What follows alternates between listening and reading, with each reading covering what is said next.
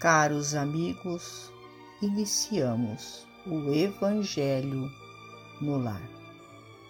Rogamos a Deus, nosso Pai, a Jesus, médico de homens e de almas, o amparo e o auxílio, para que juntos possamos orar por nós e por todos os nossos irmãos necessitados. E se não for, ó Deus, pelo merecimento de cada um de nós, que seja pela vossa misericórdia divina.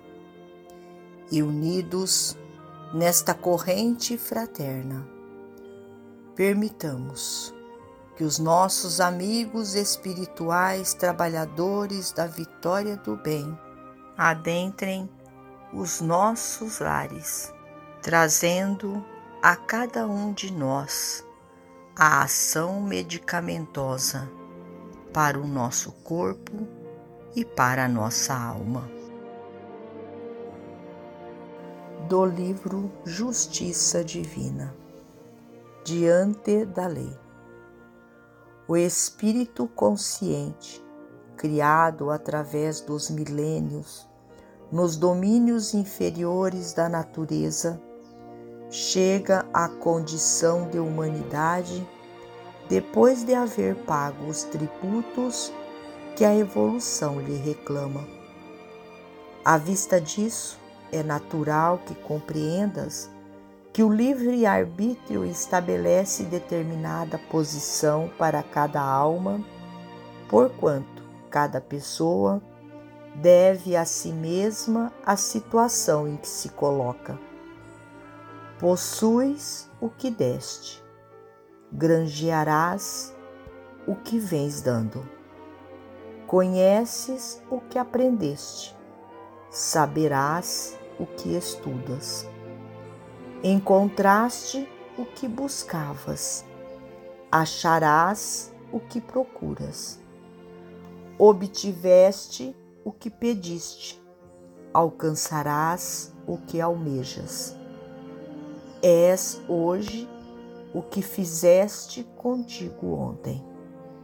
Serás amanhã o que fazes contigo hoje.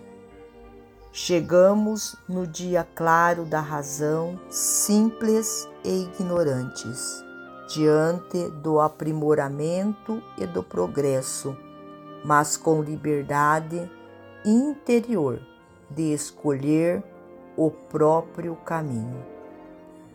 Todos temos, assim, na vontade, a alavanca da vida com infinitas possibilidades de mentalizar e realizar. O governo do universo é a justiça que define em toda a parte a responsabilidade de cada um.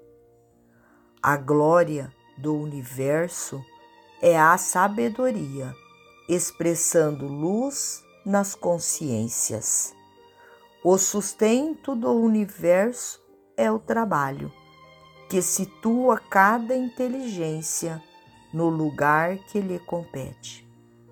A felicidade do universo é o amor na forma do bem de todos o Criador concede às criaturas, no espaço e no tempo, as experiências que desejem para que se ajustem por fim às leis de bondade e equilíbrio que se manifestam. Eis porque permanecer na sombra ou na luz, na dor ou na alegria, no mal ou no bem é ação espiritual que depende de nós. Emmanuel.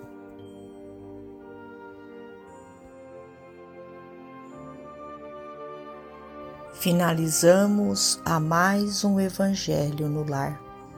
Agradecidos a Deus, nosso Pai, a Jesus, médico de homens e de almas a Maria de Nazaré, nossa mãe amorada, e aos nossos amigos trabalhadores da vitória do bem, pelo amparo e pelo auxílio. Fiquem todos com Jesus e até amanhã, se Deus assim o permitir.